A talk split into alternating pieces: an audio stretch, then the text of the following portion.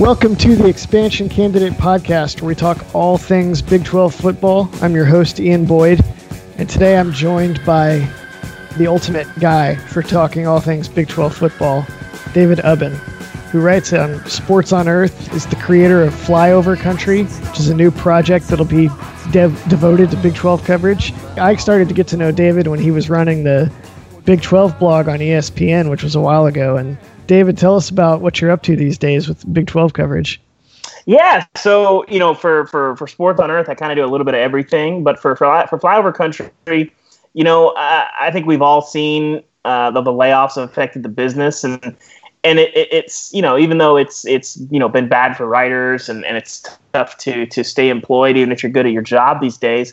Uh, you know, it's unfortunate for readers too. You know, there's a there's a stronger hunger for for coverage out there, and especially specific coverage. I think especially the, the conference model of coverage than ever. And you know, it got really popular in the last ten years, and and now it's been it's proving really hard to staff that. You know, staffs are smaller than ever. Um, and so I kind of want to fill that void, and obviously I've got you know expertise and and uh, and contacts in this league, and so I just want to put out the best product that I can. You know, producing something every day, and the season's getting ready to get out there and, and get started, and uh, I'm excited about it. So it's, it's on the uh, the Patreon platform. Um, so check it out on Flyover Country. You can find it on my uh, on my Twitter account, and uh, feel free to contact me if you got any questions. It's it's been a fun project so far. We're about two weeks in, and I think it's really going to heat up once the season starts. I'm so glad you're doing this because the Big 12 is, in my opinion, one of the most fun leagues to follow, to cover, to write about but because the media markets in the Big 12 are not that big, it just does not get the same attention that uh, you know you get like the SEC and the Big Ten. And uh, I'm sure, like the Athletic, I haven't read any of their stuff yet, but it's hard to believe that they're not going to cater more heavily to you know the SEC and the Big Ten and the ACC. For those of us who like the Big 12, this David is such a good guy to support because he's he knows the league and he's been around for a while and he's actually devoted to writing about it. But about the league, there's some problems facing the league, not just in terms of having a more limited media market than some of those other leagues. How do you see things going for the Big 12 with the playoffs this year? I mean, anything can happen. I think in this playoff era, it's it's really interesting that I, I love what the committee has done through three years. You know, it's a thankless job, and, and generally you're going to have uh, people be angry at them, but I think they've done a great job. They've been consistent. But I think the biggest thing is they have completely changed uh, how college football works, and that is that they are valuing wins. And so that's where where the Big 12 comes in that, that, that things can get a little bit difficult, and that's where that perception hurts. And that you know the Big 12 has five ranked teams, and obviously Oklahoma's up there high, uh, Oklahoma State's up there high, Kansas State is is reasonably high up there. Um, but you know, the Big Twelve it struggles to you know they're not going to be in a situation you know like the SEC has been in the past or the ACC or the Big Ten where you've got you know three top five teams you know four top ten teams. And I think that hurts the league uh, ultimately and perception's part of that you know. They haven't won a, a playoff game ever. They haven't played for a national title since 2009 so if you're looking at this year I mean clearly the Big 12 is I think the the obvious candidate to not uh, get a playoff team. Uh, but you know, if you're sitting there with one loss, the the thing that, that that really is interesting and very different is it used to matter who you lose to because that affected the human polls. But it's pretty clear now that the, the committee doesn't care who you lose to; it cares who you beat. You know, I was talking to on another podcast, and you know, you look at K State, for instance. Uh, obviously, not a great candidate for the for the playoff necessarily, but they would have a better chance of making the playoff if they lost to Kansas and won their other 12 games, including the Big 12 title game, than if they went, you know, 11 and 1, lost to Oklahoma State or something, and then went to the play, went to the Big 12 championship and won. It's all about getting those quality wins, and so I don't love the Big 12's chances. Uh, it's it's it the past does affect it, um, just because the Big 12 you know, isn't going to have the same number of opportunities, but they do have some some big games in non-conference. And if the Big 12 is going to help its perception, uh, it comes down to, to winning some of those games and, and pulling some surprises. The problem, as I see it, for the Big 12 is, uh, you know, people like to trash the league for not having top teams, and there seems to be this kind of uh, bad fan logic where people will be like, I, I, think you could reasonably say that the the best teams in the Big Ten, ACC, or SEC in a given year have been like almost a shoe in to be teams that would have won the Big 12 if they'd played in the Big 12. But while the Big 12 doesn't have any of those nationally elite teams, or hasn't, you know, in in this decade really, uh-huh. it has a ton of teams that are like in the tier just below that. And so yeah. like there's like a uh, lobster in a in a bucket effect where like it's hard for any one team to get above the others because they'll all drag it down with the round robin scheduling and just the lack of uh, clear advantage for any one team. Yeah, and I think too. I, I think some of that. You know, you look at the SEC last year you know the SEC. I think people are starting to to to wise up to the fact that it has gone significantly downhill in the last two to three years. I think some of those mostly bad coaching hires. If I was if I was you know giving a reason why, um, but I think you saw some of that some of that mythologizing Alabama last year when they're just running through everyone. Yes, Alabama was probably the best team in the country last year, but the idea that they were head and shoulders above everyone else I think it's pretty obvious that Clemson exposed that. Now, I think there's only a handful of teams that can beat uh, Alabama just because of everything that it takes to beat them when it comes to offensive line, defensive line, being able to compete, compete, compete on the offense or compete on the line of scrimmage. Um, but that's where the Big 12, you know, that's what makes it fun, I think. But that's also what has hurt it on the elite teams. Is you know, you you touched on it. The Big 12's had some borderline you know, title worthy teams in the past. Oklahoma State 2011 sticks out. I guess you could throw Oklahoma 2015 in there. I mean, they did go to the playoff. I, I was, you know, I'm a little skeptical of how good they ultimately were, but you're still talking about a team that, that, that you know, went, what was it, 11 and 1 and lost to, to Texas. Um, so Oklahoma's probably in that group. I don't know that I would, you know, certainly either, neither of, neither of Baylor's title teams were probably worthy. Um, so they've had a handful of teams there but they've been exposed late in the year and or just worn down, you know, as well by playing so many good teams. It's like the Big 12 doesn't seem to spend a lot of time in the top 5, but they seem to live in the top 20, you know. So there's a few games where the Big 12 can try to combat that national perception. You've got West Virginia draws Virginia Tech early in week one, which I, I think actually could be a big opportunity just because Virginia Tech, their quarterback kind of left them in the lurch when he mm-hmm. went to the NFL. And I think in week two, you've got Oklahoma going to Ohio State, and that seems to me like a will probably end up hurting the perception of the league because I, I just can't see Oklahoma going in there and coming out with an intact reputation and maybe not even an intact coaching staff. yeah, I'm with you on that. I, I, think the Big 12, I wrote about this a little bit on Flyover Country the other day, but Big 12's bit off a little more than it could chew this year. Next year, I think the, the non-conference schedule works out a little bit better. But yeah, I mean Texas going out to USC, certainly they could they could ambush them there. It's possible. That's Tom Herman's specialty. Oh yeah, that one that's a tough one. Yeah, but I mean Ohio State. I, I, I came away with you know so I was I went to Oklahoma Ohio State in person last year, and I came away from that game really just wowed because I think about how many times have we seen Oklahoma take the field where they just really looked like they could not compete athletically? They just didn't belong on the same field with the team.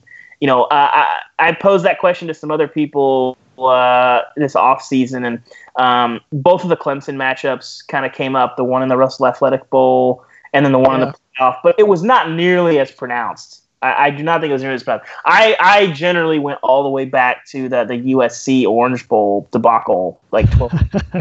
that's really the last time that we saw Oklahoma go on the field and just look like, you know, what it looks like when Oklahoma plays Iowa State, where it's just like, you guys just don't have the same caliber of athletes.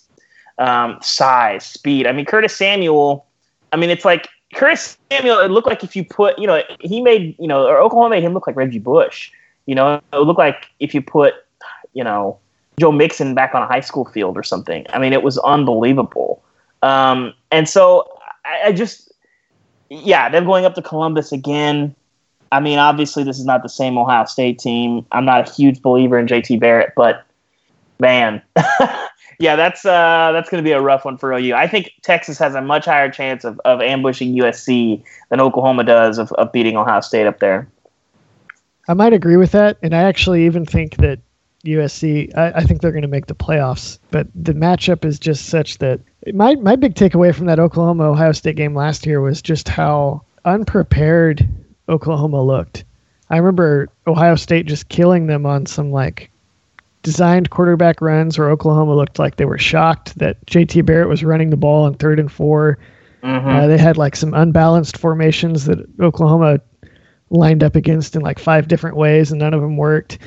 So just to see an Oklahoma defense come out on their own field in front of a primetime night, it used to be like like a 2008 Texas Tech goes in there and uh, Oklahoma just sent the biggest statement I've ever seen. You know, beat mm-hmm. like 60, 60, to 20 or something. Yeah, the jump around game. That was yeah, the jump around game. And then uh, just like you know, 10 years later, eight, and then eight years later, and we're watching them just look completely lost and overmatched on their own field in a game like that was it was kind of jarring.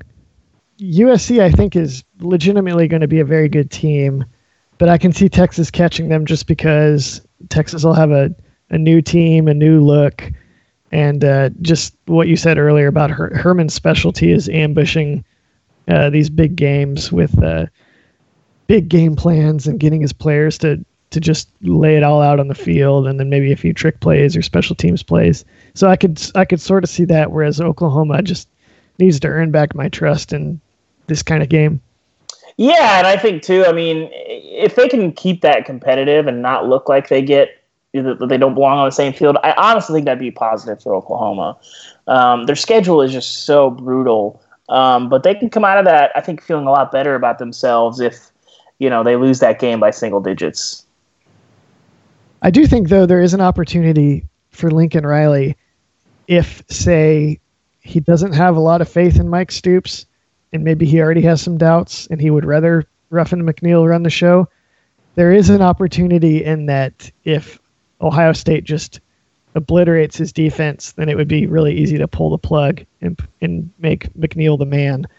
Not Maybe on purpose, but you know, I, I hadn't considered a midseason. I think it's I think it's not. I don't know that it's a given, but I would bet I would put it at what minus five hundred that Mike Stoops is coaching somewhere else next year. Um, midseason, I think we'll see. I mean, I yeah, I don't know. I, I hadn't considered that the possibility that he does that midseason, but I think they'd have to get absolutely blasted up to like 50, 60 points and just looking helpless. Um, I yeah, think, well. I, yeah, yeah, whatever works. But yeah, I mean, uh, certainly there's not a more awkward coaching, uh, you know, coaches meeting in America than than Lincoln Riley, you know, at 33 years old, calling the shots for his ex boss's brother that's a rarity. I need to look in the annals of college football and see if that's ever been the case ever. That's that's just awkward. I would look forward to that post if you if you found the details on that and how it played out. Yeah. Yeah. What are are there any other uh, big non-conference games that you think could be pretty telling for the Big Twelve season? Um, you know, you mentioned uh, West Virginia and, and Virginia Tech. I mean, that would be a huge win just because I think West Virginia, I, I, really don't know what to make of them. I'm really skeptical of them. Um, just because I think, you know, the biggest reason that I've heard that they're not worried about replacing, you know, so much talent on the defense is, well, we just did it last year. well, okay, but there's this thing, you know, called regression to the mean that I think is probably more likely uh, to, to happen, you know, than that. Um, I think Baylor at Duke will be a sneaky, interesting game just because no one really knows what to make of Baylor, you know, at all. Uh, I think that's that's going to be um, one that, that I would want to keep an eye on. And then Texas Tech, I think, you know, there's a decent chance. I don't think it happens, but if Texas Tech is 0 and 4 at the end of the first month of the season, which is not an impossibility, if Cliff Kingsbury is still there. I mean, Eastern Washington is not a pushover. You know, you've got Houston hanging in there. Uh, and then obviously Oklahoma State has got to navigate their awkward, you know, set with Tulsa and then going to Pittsburgh, the weird midweek game at, at South Alabama, uh, and then obviously TCU, you know, going to Arkansas uh, as well. Uh, I think Texas takes care of Maryland. I'm not sure that I believe in Maryland, but uh, the Big 12 has a really interesting slate. You know, outside of those two big ones, which I think could really hurt the Big 12's perception if they get waxed in either, there's a lot of interesting winnable games for the league. On the tech deal, here's the question though: is like, let's say they go 0 and 4 to start the year. Who's interim head coach for that team? Uh, that's a good question. It's probably not Gibbs because Yeah. the defense will probably be very culpable in these hypothetical four losses. Yeah, you're right about that. Uh, let's see. I'm trying to think who would make sense for them. Um, yeah, I mean, maybe, they, maybe they bring in uh, Jim Grobe. yeah, bring in Jim Grobe. I mean, probably, honestly, probably just Eric Morris, just because the offense will probably still be okay.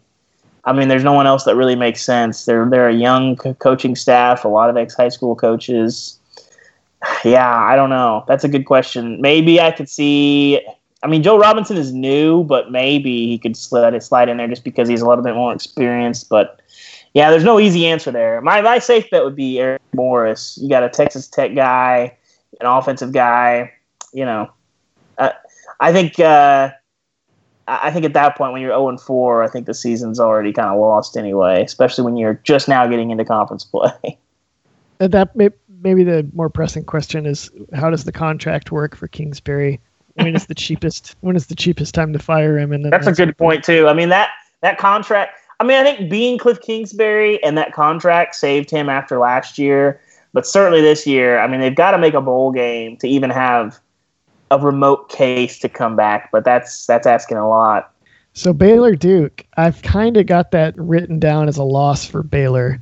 Uh, Now, like you said, it's really hard to know what to make of this team, but there are a lot of indicators to me that they're probably going to be pretty bad. I, I've seen too many post-practice reports where Matt Rhule says something like, uh, "We have a soft offense, and these upperclassmen are not leading the way we want."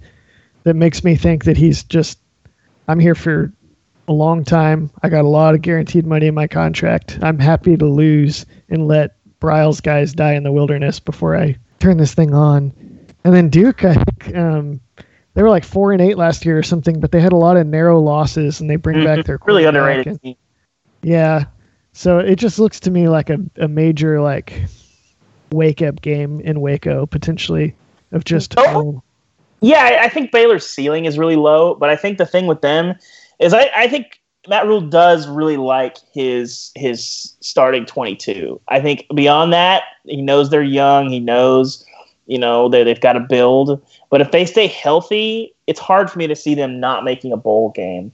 Uh, just because I think you look at, you know, there's basically going to be three teams in the Big Twelve, in Texas Tech, Iowa State, and Kansas that are just not quite on the same level. Iowa State's got some upside, but it's still going to be really hard for them to make a bowl. And Baylor, you know, for all their issues, they they do still have a bunch of freak athletes. Um, they should be, you know, as much as the as much um, scrutiny as the offensive line has gotten, and they've had to move guys around. I do think their their their their first, you know, starting five can be solid, but yeah, it's it's I, I, Baylor. I just think is not very interesting this year, just because. Yeah, I mean, like you said, they don't have a high ceiling. Expectations are kind of no one really cares, you know, as long as they're not embarrassing themselves on the field. You know, I think they'll you know they'll be fine. And Matt Rhule's a, a nice hire for them, but you know, coming off of last year, I think people saw you know it can get a little bit rough, but we'll see. You know, we'll we'll see how Baylor plays out. But I think I just think with them, the ceiling is just really low. It's hard for me to see them winning more than seven or eight games in any scenario. and the league looks really tough this year. Mhm. I, I think a, a win for them is playing a lot of teams close and showing the kind of like, hey, here's a glimpse of what it could look like when we have a physical offense and one of the better defenses in the league. It, just embracing that is going to be a huge step in Waco to go from our our head coach is trying to score 80 today, I guess, to Rhule's style, which is almost the exact opposite.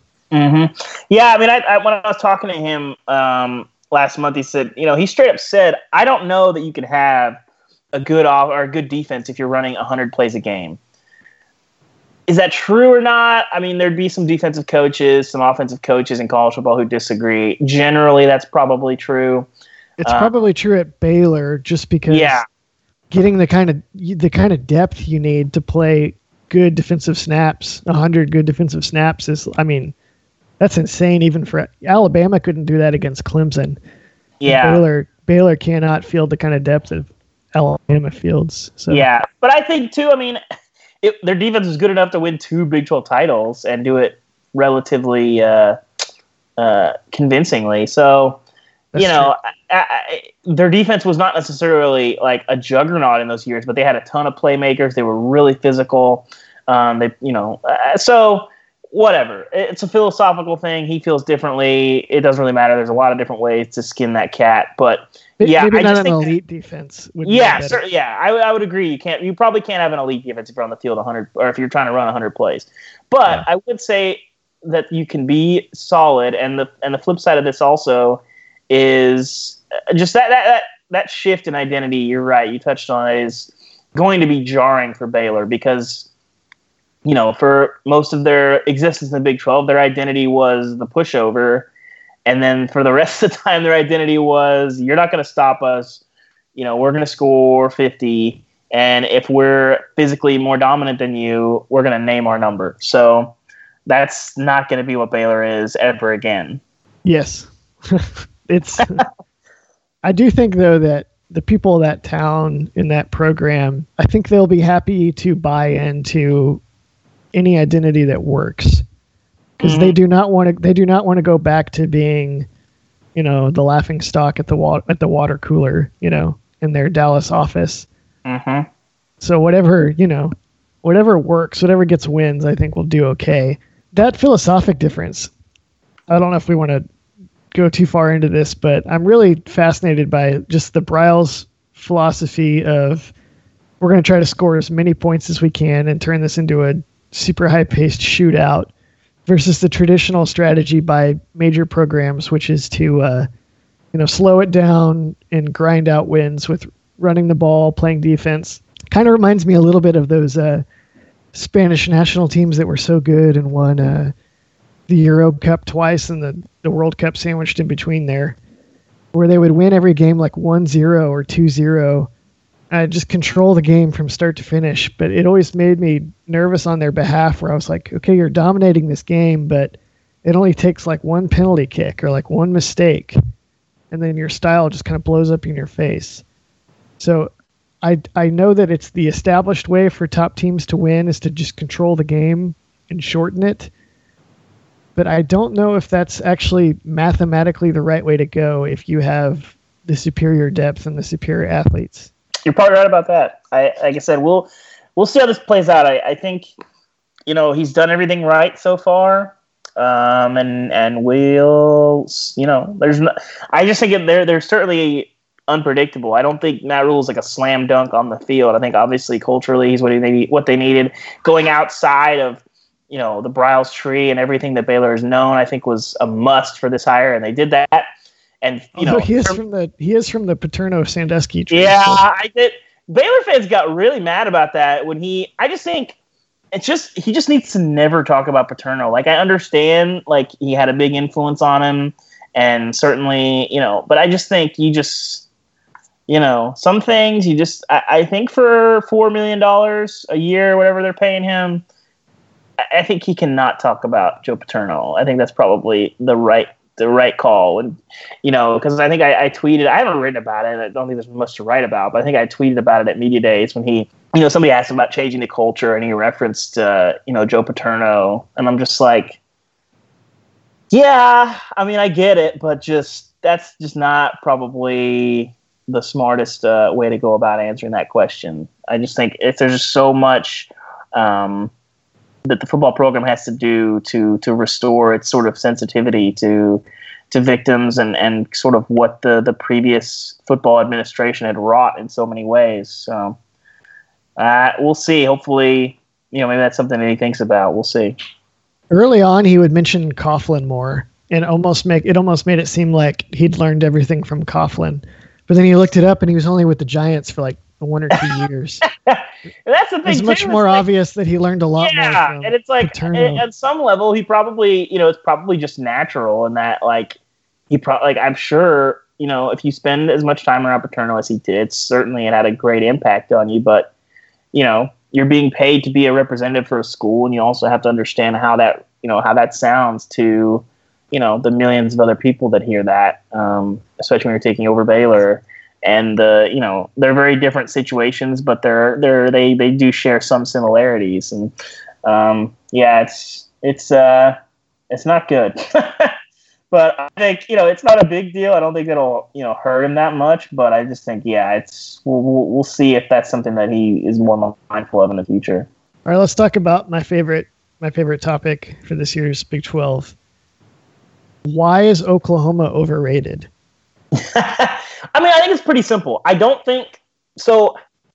If you're talking about their roster and their depth chart, they probably are one of the five best teams in the country. Uh, but oh, really? I do think so. I do think so. But you're talking about a brand new coach. You're talking about a schedule that requires them to go to Ohio State, to Kansas State, to Oklahoma State, Texas on a neutral field. You really think can or you know you really think that, that, that Oklahoma is going to get through that without at least two losses, probably more, and then just rip through the rest of their schedule?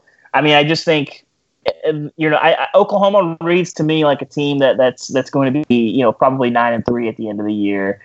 Um, I just think that schedule and trying to, to navigate this sort of you know awkward coaching change is is not going to be as seamless as Oklahoma would like to to think it will be. That's interesting. I, I have a similar impression of how their season is going to go, but I have just slightly different reasons.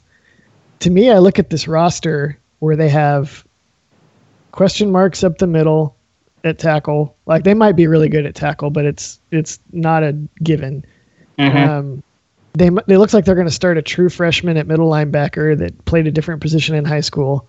Kenneth Murray, indeed. Is, that's that is a huge red flag to me because that is that's every Big 12's spread offensive coordinator. His favorite thing. Slants. Pick on the His line. favorite thing to do every week is how are we going to make this young middle linebacker look stupid this week? Yep their safety rotation is kind of thin. Um, they're talking about. I've heard like three different guys mentioned as as possible starters at free safety. That's like your the that's like your first responder in the Big Twelve. So it's like you know their fire truck has a, a hole in the wheel, and uh, you know I I don't know. I, I see, and then on top of that, all the potentially awkward coaching uh, transitions on defense. That that to me smells like trouble. And it's not like they were amazing on defense last year. Yeah, I mean serviceable for the most part. yeah, I mean Oklahoma. Like I said, I just think you know they're they're the best team in the Big Twelve on paper. I think, but just all of the all of those things you add them up, it just smells like a disappointing year. Especially when Oklahoma State is going to be good enough to make a lot of noise. Kansas State is going to somehow sneak up on people again. Uh, yeah, I think, like I said, I've got Oklahoma State and Kansas State playing for the Big 12 title. Oh wow, that is a that would be a I really do, interesting outcome. I got Oklahoma State. I just think uh, you know Mike Gundy has matched up well with with Bill Snyder over the years, and uh, that offense. And I really think this offense is going to be on that 2010, 2011 Justin Blackmon, Brandon Weeden, Joseph Randle level. I think it's going to be that good with Justice Hill and uh, James Washington and, and Mason Rudolph. Maybe Rudolph isn't quite as prolific as or as accurate as as Weeden was. He could be. Um, and maybe James Washington is not quite the same game changer as Justin Blackmon, but Justice Hill is just as good, if not better, than Joseph Randle. Their offensive line should be almost as good, but the receiving core as a whole is significantly better than that 2010-2011 team. And I think that having that many options opens things up for James Washington, gives Mason Rudolph a lot. Uh, uh, a, a, lot to do in the offensive, uh, or a lot of options offensively, and I just think they're they're going to be, you know, there's a chance this could be the highest scoring team in the country. The Oklahoma State offense, they're so difficult to account for just because they have Washington, like you said, Hill, you figure will be good again, uh, and then McCleskey in the slot, and then all these other experienced veterans outside. It's just very difficult for teams, I think, to uh, get the numbers everywhere on the field they need to be, and it just the uh, the Weeden offense is a pretty good pretty good comp. Maybe a little bit less star power, but then a little more around it. Mm-hmm.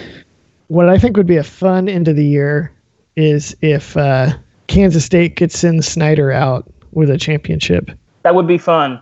I, I joked about it'd be it'd be interesting if he like had to leave for part of the year and then uh, came back and managed to coach like one final game in the Big 12 title game That's probably the for the for the for story purposes would be great. For story purposes, that probably is the best story for the Big Twelve. Yeah, I mean, we'll see how this plays out once the season gets started, but yeah, Kansas State that's a real concern going into this year. Okay, David. As a final note, what do you think will be the story in Texas this year in first the first year under Tom Herman? I mean, uh, I don't know that I'm quite as optimistic as uh, one Chip Brown, but I do think Texas. I do think Texas has some upside. I think the story is just going to be. I think they. I think they. They beat someone they shouldn't. Uh, I think they lose a game they shouldn't. Um, but I think they get moving back in the right direction. Eight or nine wins, and I think the story is Texas is a Big 12 title, if not a front runner, a contender in 2018. I'm a believer in Tom Herman. Uh, I just think that culturally, offensively, back in Texas, recruiting wise, I mean, it's a slam dunk for Texas. Uh, they've got a great roster. Um, you know, they'll have to figure some stuff out, get some different fits in there, but certainly a team that uh, I think will be relevant and interesting this year. And I think the story is just Tom Herman sort of building them back in the right direction. I'll tell you three things I think we might see from from Texas this year that are some of the big storylines. I think the defense will be very good. I, I see the season unfolding exactly like you described, where they maybe they win a big one that no one picked them to win. Like maybe they beat up Oklahoma, uh, who's who's shocked again by the physicality, or um, or maybe they you know maybe they beat Oklahoma State or Kansas State at home. Um, but then I I think they will lose some games, at least one they shouldn't because of depth. Iowa State, look out! Oh man, hopefully not Iowa State. As long as it's not Kansas, I guess. I can't be Kansas, but Iowa State, be? look out. Tom Herman needs to make a rule in that locker room where it's like, if we ever lose to Kansas under my watch, then you're all gone. You're, you're all, all gonna you're all gonna do X, and X is some like horribly brutish punishment that cannot get out in the media, or else he would get into trouble. But that's what that's what he should do. Uh, and then the other thing I think could happen this year is um, Shane Buechele is hurt. Sam Ehlinger comes in, takes over, doesn't give the job back, or Ehlinger starts to come in over the course of the game just as a, a runner like Tebow, mm-hmm. and ends up either emerging as a potential starter or creating a potential controversy for next season. Yeah, that's probably happening. I'm a big fan of Buechele, but Ehlinger is better fit. The, he's the ideal fit. Yeah, exactly. JT Barrett, Greg Ward. I mean, it's Braxton Miller. It's that's Sam Ehlinger. You know, so we'll see. That'll do it for this week's edition of the expansion candidate. Uh, David, tell everybody where they can find you and tell us again where, where to find this uh, flyover country site where you're covering. Yeah. So sportsonearth.com and then uh, flyover country is just patreon.com uh, backslash flyover country. You can see plenty of the content. Follow me on Twitter uh, at David Ubben, just David U B B E N, and uh, you can definitely find uh, flyover country stuff there. Well, thanks again for coming on. That'll be it for this week. You can find me, Ian Boyd, on Twitter at Ian underscore A underscore Boyd or on sportstreatise.com, where I try to cover the Big 12 as well as David does. Thanks for listening.